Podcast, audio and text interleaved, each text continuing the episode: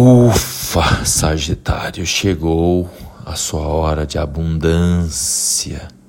Aqui sai magos para trazer as boas novas aí depois de um tempo de muitos desafios e que em 2022 a coisa tende a dar uma pulsada mais forte, principalmente nesse mês de abril.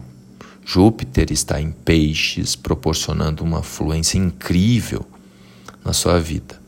Na primeira quinzena do mês, você recebe a autorização para ser quem você quiser.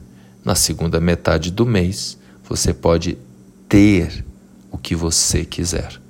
Há um apoio cósmico inimaginável na sua direção, só se você não quiser, que inclusive a liberdade de escolher o que não é tão bom para você também te é dada.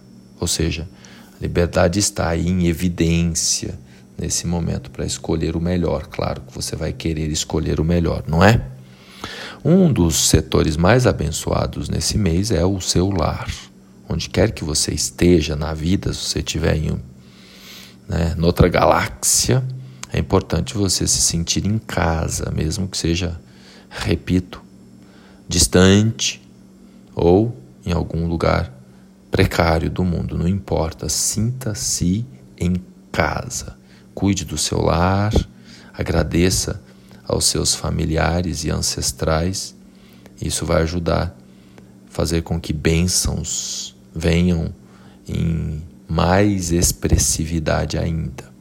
O final do mês tem uma fluência riquíssima entre Mercúrio e Júpiter que favorece as negociações, vendas, ganhos financeiros, etc. É um período aí realmente de muita expansão, viu, Sagitário?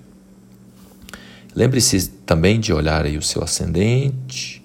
Se você nasceu de noite, veja o seu signo lunar também e esparrama esse podcast aí para o povo de Sagitário que você conhece.